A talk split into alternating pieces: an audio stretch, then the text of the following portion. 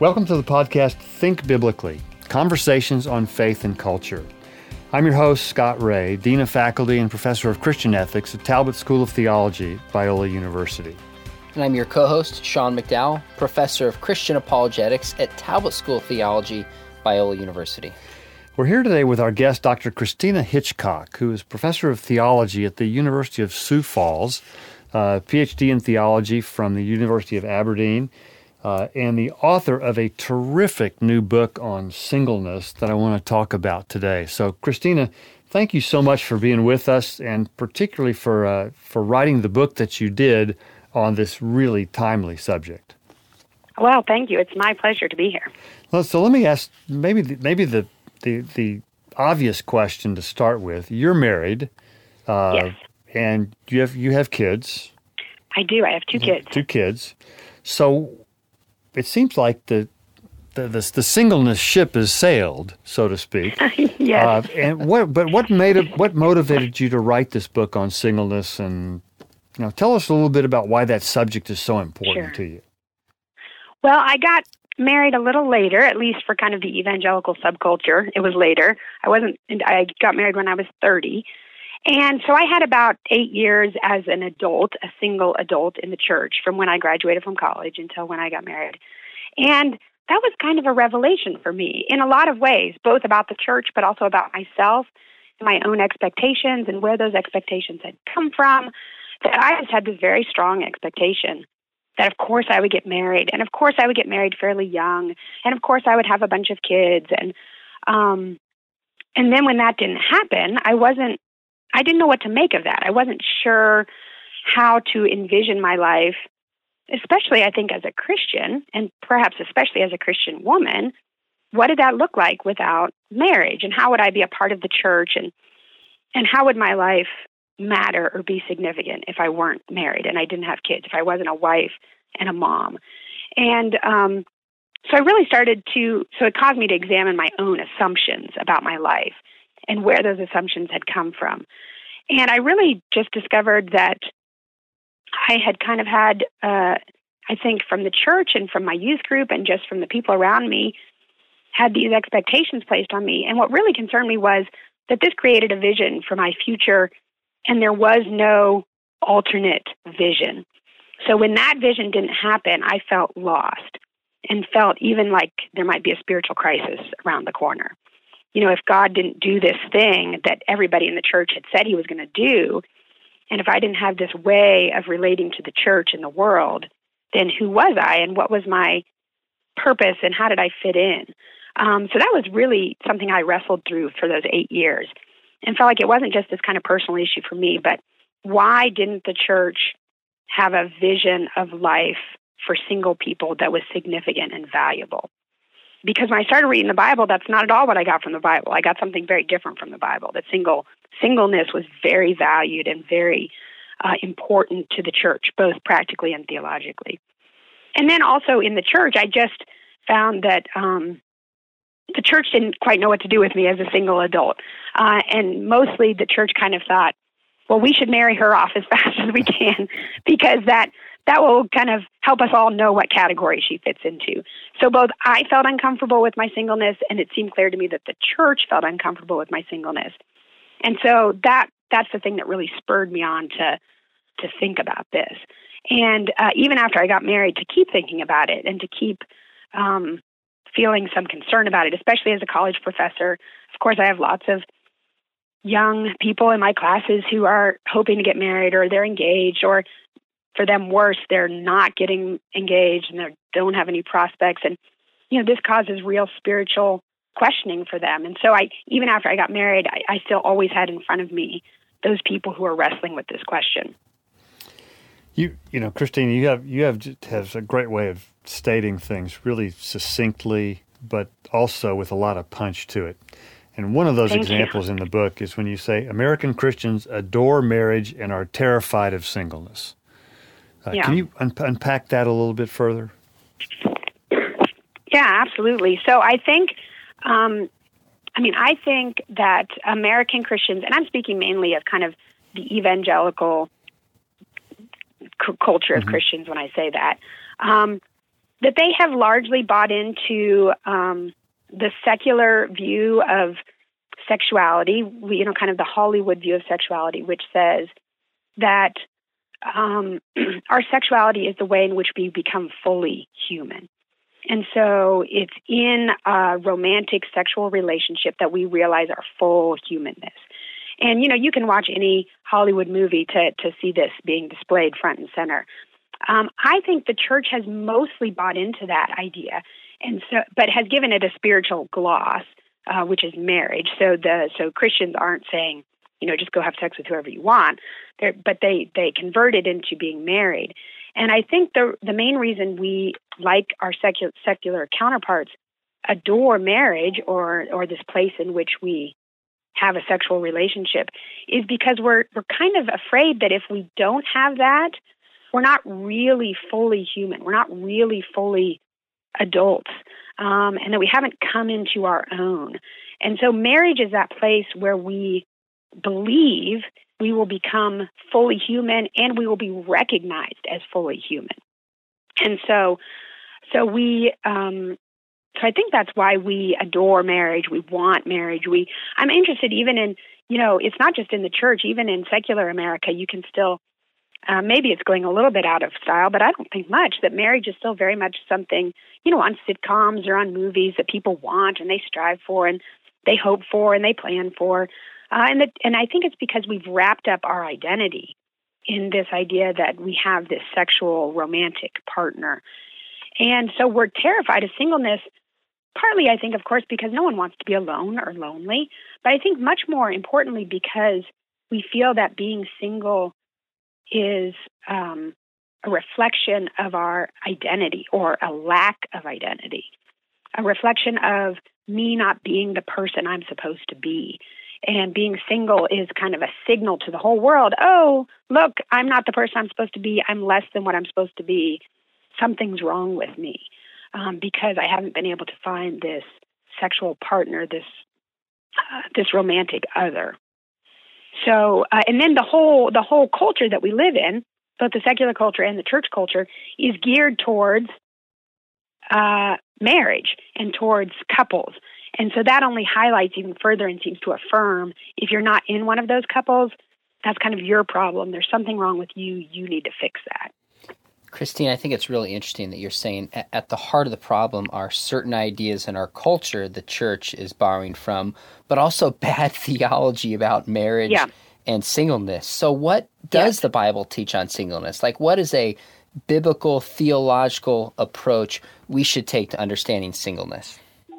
Yeah, well, I mean that that of course is the heart of the question. I think. I mean, I think the church has done a, a pretty good job so far of saying singleness has this kind of practical value, like single people have more time, they have more energy, blah blah blah. And there's a lot of truth to that, so I don't want to I don't want to downplay that at all.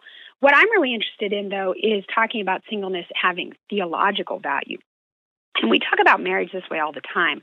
That marriage tells us something about who God is and what God is doing. And that's what I mean by having theological value. And so we talk about how marriage is a picture of Christ in the church or something like that which it absolutely is.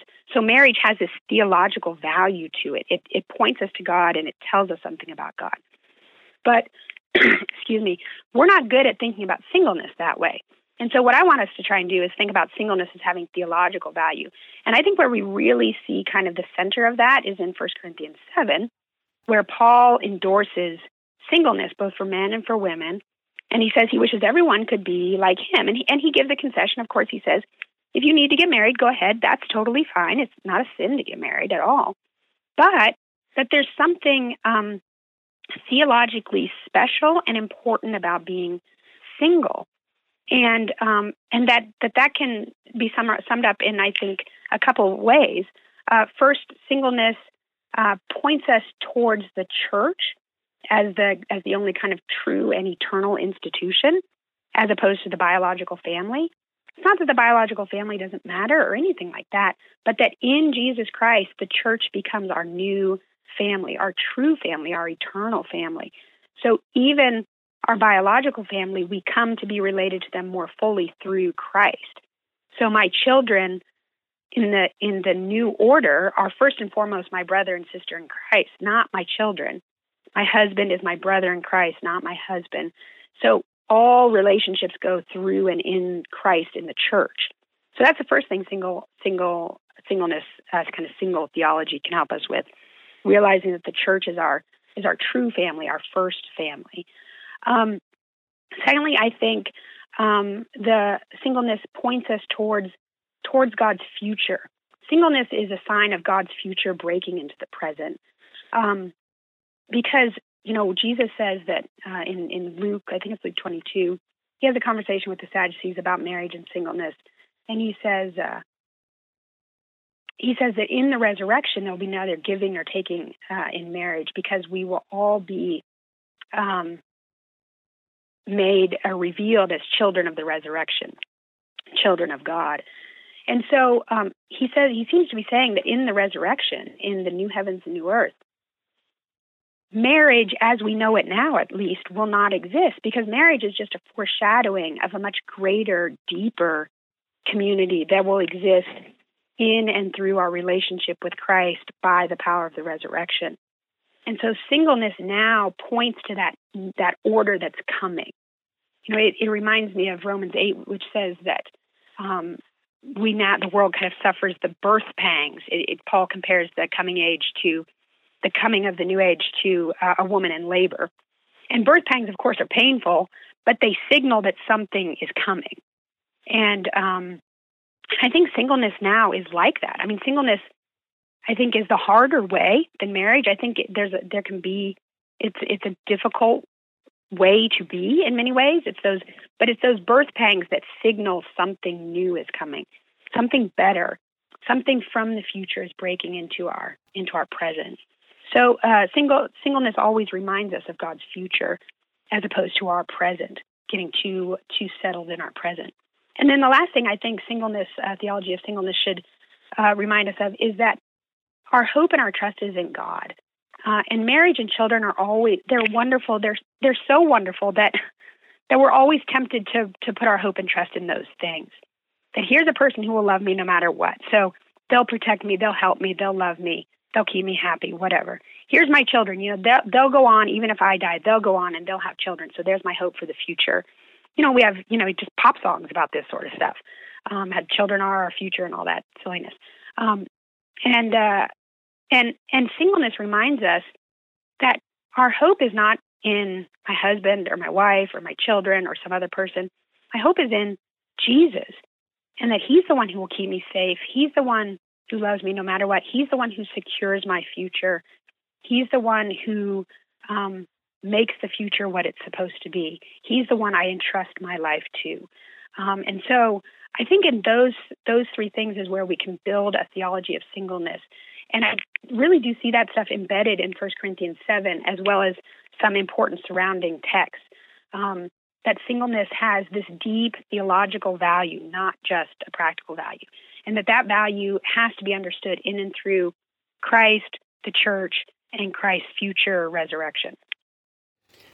That's uh, thank you for that, Christine. That's really insightful framing of this. That strikes me as kind of ironic that if, uh, and I think 1 Corinthians 7 also affirms that marriage is not eternal. Yeah. Um, I like the way you put that, that singleness is, is, a, is an anticipation, a foretaste of the kingdom. Uh. It's ironic to me that we treat, in the church, we tend to, tend to treat marriage as the end. Yes. Well, why, why do you think that's true, given what the Bible teaches theologically about singleness? Well, that's a great question. Um, I think there's probably more than a few reasons, but um, excuse me. I think, uh, I mean, I think part of it is, well, I'll just I'll just go for the I'll just go for the jugular. Um, I think the one of the main reasons is because the American Evangelical Church has forgotten its eschatology. Quite honestly, um, I think that we um, give lip service only to the resurrection and to the return of Christ and to the creation of the new heavens and new earth, but that that is not central to our understanding of Christ. It's not central to our understanding of the church. Um, we that we um, anticipate our future being in a spiritual realm um, as spiritual beings only, And even then, so heaven is what I'm talking about. And so, but even then, we we think of heaven as a place where we'll be reunited with our loved ones, and we usually mean our spouse and our children, maybe our parents also. Um, but we don't have this vision of this renewed, this wonderful renewed earth that is full of resurrected people from all of God's times and places, and that God is going to bring this new order into this old earth, into these old people, us, and that He's He is um, that that what we're doing right now is not is not the greatest thing. The greatest thing is yet to come. I mean, Paul says in 1 Corinthians 15 that if if Christ is not raised, then our faith is futile. And, and he goes on to say, if Christ is not raised, then let's you know eat, drink, and be merry, for tomorrow we die. You know, if if this life is the best we've got, then we should do all those great things. And so when we forget the resurrection, when we forget what God is doing in the future, of course it makes sense. Get married, have sex, have a lot of kids. I mean, those are all great things uh, to do, and they're probably kind of the most kind of full of natural human community that we can that we can get. So if this life is kind of the best we can hope for, then by all means do all that stuff. And so when we kind of scooch the resurrection off to the periphery, we tend to focus on this world as if it's the thing itself instead of maybe a picture of the thing that is to come. And so, um, I mean, I would lay the bulk of the blame at the American church's uh, neglect of of Christian eschatology. I think there's lots of other reasons. Uh, I think the the secular sexual ethic has deeply pervaded the American church, and so I think that's going to have a lot to do with it as well. That we find our identity in uh, a sexual relationship, and and we kind of don't know how to find it without that. So I think that would be another reason. Could you talk about that last point you made a little bit? It's like you were just scratching on the surface of it, how the deeper kind of sexual ethic in our culture you think has influenced the church. Expand on yeah, that a sure. little bit, if you don't mind. Yeah. So, I mean, I think um, I talk about this uh, in the I think the first chapter of the book, but that um, so there's an uh, a guy named Stanley Hauerwas. He's an ethicist. He used to teach at Duke. I think maybe he's a fellow at the University of Aberdeen now, but um, he wrote a wonderful essay called Sex in Public How Adventurous Christians Are Doing It, which is a great essay. I highly recommend everybody read it. Um, where he identifies two basic um, uh, sexual ethics in the secular culture. One, are, one is the realists and one are the romantics. And basically, realists say, look, people are just programmed to have sex. They're going to do it no matter what. So we should just make sex as safe as possible. So this is people who are like, you know, kids are going to have sex, so we should just make sure that they get a condom, that type of thing. Um, and then the romantics are people who say, um, sex is all about how you feel and you have to be authentic with each other. So when you love someone, then you should have sex with them. So love is kind of the the authenticating feeling for sex. And so if you feel love, you know, you should go ahead and, and have sex. So what these two things have in common, the thing that ties them together, is that both emphasize uh, human autonomy. That it is up to kind of the individual to decide is this an appropriate time for me to have sex? And if so, how can I do that in the best possible way? And so sex becomes that thing that validates me as a free human being. And it makes me fully human. So I think that the church, the American church, has essentially bought into that line of thinking. That um, that sex is, and both of those things, both the realist position and the romantic position. So you can easily read a lot of Christian books out there right now that kind of say, look, people are getting married way too late. The reason our young people are having sex before they get married is because we're telling them that they should go to college and they should go to graduate school and they should get a good job and they should wait until they're ready to get married. And so, you know, of course, nobody can control their libido for 15 years. So, of course, they're having sex before they get married. So, there's this big push for Christian young people to get married quite young, like late teens, very early 20s. That's just the realist position with kind of a, a marriage gloss. So it's not you should have sex whenever you feel like it, but it is still that look, people are programmed to have sex. They can't not have sex. So we need to just get people married. I mean, so marriage is to Christians, re- Christian realists, kind of what a condom is to secular realists. We just have to make safe, you know, sex safe. Uh, so marriage is what does that. But then, of course, you've got Christians who are romantics also, and that love is the authenticating thing, um, and that it's only love that makes a valid marriage. Again, it's not sex, but it's marriage because we're putting that marriage gloss on it. And this causes all sorts of problems with with our understanding of marriage. That marriage is that thing that completes us. You know, you complete me, and and if we don't feel love all the time, then there's something wrong with our marriage, and this leads to a lot of deep disappointment and frustration in marriage. Um, and kind of seeing marriage as this self-fulfilling, humanizing thing. Um, and so I, so I think um, because we we have we have taken on this secular sexual ethic and imposed it onto our understanding of marriage, that we both have a strong emphasis on marriage because we identify it as that thing that makes us fully human, that thing that makes us fully um, adult or grown up. Um, and yet at the same time, it always fails to do the thing that we want it to do, eh, you know, ultimately. So, um, so we feel deeply conflicted about it and very confused about it, where we think this is the way we're, this is the thing we're supposed to do, this is what we're made for. We're made for sex. We're made for marriage.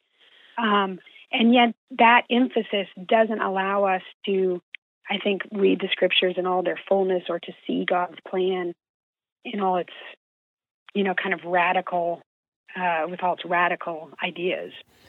Christine, I think you're right. I've I've written and spoken in areas of marriage and sexuality, and it's amazing how often you hear voices, even within the church, saying yeah. people are going to do it anyways and you can't be fulfilled yep. without sexuality. My question is always, where do you find this in Scripture? Yeah. And yeah, you, that's exactly right. And you just don't find it there, as you're pointing out. Well, let, let me ask you this th- this question: What would it look like practically in a church setting for the church to value both marriage and singleness? Because it seems like it's obvious yeah. we have our marriage, you know, weekend seminars, which are fine. We get suspicious of people who are single. I've had friends who are single for a long time, and everybody was always trying to set them up, well um, meaning, yeah. but yes, undermining the value of singleness. So, what would it look like practically to really value this the way Scripture does? Yeah, I think that's a great question. And, you know, the church I belong to right now is really working hard on that. So I respect them for that. And I think it's a, it's a, it's a difficult question because when you start really tackling it, you realize how many systems, both in the church and the larger culture, are set up to favor married people. Um, and you kind of don't even think about it if you're a married person. but uh, if you're not married, you it's pretty obvious. So, I mean, I think the very first thing to do is just uh, we should have some good sermons on the theological value of singleness, not the practical value of it, but the theological value of hmm. it. And so we should hear singleness praised from the pulpit um, and encourage from the pulpit. Um, we should have single people. Um, we should show that we're proud of our single people, um, not ashamed of them. We don't think they're weird. We don't think there's anything wrong with them. Um, we are so thankful for them, and that they are not just that we can give to them, but they're giving things to the church as a whole that married people can't give. They're giving us pictures of God and of uh, who God is and what God's doing that married people don't give to the church. So there's this integral theological part of the church. and I think we should be saying that from the pulpit publicly, using scripture to to bear that out. Um, I think also it wouldn't hurt to um, think about. I mean, I honestly I think the the Catholic Church can be helpful in this. The history of the Catholic Church, and that the Catholic Church has always had a place for singleness, and we could debate, you know, the reasons for that and and and whether we like that or not. But as a result, the Catholic Church throughout the centuries has tried to create systems to make singleness not only possible, but fulfilling and, you know, a good life. You know, we can't ask people to be single and then give them no structures to support that. That's just not fair. And and it's not possible. So, like for example, um, recently my husband started his own business, and I have a job and he has a job and he quit his job to start his own business. And um, you know, I have we get our benefits through my job and that sort of thing. And so, you know, off we go. We just go off on this adventure. And I have a friend who's single who would kind of like to quit her job and start something on her own. but it's so difficult for her because she doesn't have a husband who ha- who she can get her benefits through and who's kind of a backup salary and so she's just she feels much more caught um, and so we started talking what would it be like for a church to have a fund a kind of a financial fund to help support single people in kind of life transitions because they don't have that normal spouse backup person to do that for them. So, what would that look like to have kind of a fund set up for single people to support them in economic transitions in their life? Whatever that might look like, whether they want to start their own business or whether they want to adopt a child or whether they, you know, what, whatever it might be, I don't know. Um, so, start to try and think creatively about what are the what are the difficulties single people face and how can we as a church step in and make that different for them, whether it's economically or socially or um, or any other way. Um, I think one of the biggest problems, uh, fears of being single, I know it was for me, was just the idea of being alone all the time. And so, mm-hmm. What does it what does it look like to integrate um, single people into our community as a church? You know, whether it's to live with other people, maybe live with families or single people living in community together, or I don't know. I mean, I think we need to be creative about this, and I don't think it's a one size fits all sort of thing. But I think we need, really need to think creatively and biblically about what is it that the Bible describes as a good and flourishing life, and what are the obstacles to that in our current church culture for single people, and how do we go about rectifying those things? Um, and in the book, I name some sources that are working hard to to be creative and to think creatively about those things. So um, I think we need to take that seriously. So I, I don't know that I have a, a I don't have a one size fits all, and I don't necessarily have a have a single thing, but I do think churches need to to take that call to action pretty seriously and start thinking about it in creative and biblical ways. Christina, and use church history to guide to guide them through that. Yeah, no, that I, you may you may not feel like you have all the answers on that, but I, I think Sean and I would both say that's a pretty good start, mm. um, and especially I think some of the specifics that you've mentioned. One last question for you, yeah, uh, and it seems to me that there's that there's a connection between how our churches would value singleness and our ability to connect to people who are wrestling with same sex attraction, yeah. same sex orientation. Can you in your you connect the dots on that a bit in your book? Can, can you just briefly yeah. tell us about why that matters? Yeah, well, I mean, I think the church, by and large, has bought into this idea, this secular idea, that uh, you know having a sexual partner is the thing that makes us fully human. And, and I think whether we say that out loud or not, that message is coming through loud and clear to everybody. And so if someone is same sex attracted and at the same time is being told, if you don't have a sexual partner, you're not fully human, then the message is either, look, get yourself a sexual partner so that you can be fully human like the rest of us, or it's, so sorry, you're the one who doesn't get a sexual partner, and so you don't get to be fully human. So the church just either goes into full endorsement of same sex marriage and that sort of thing, or the church just ends up being total hypocrites if they say no to that.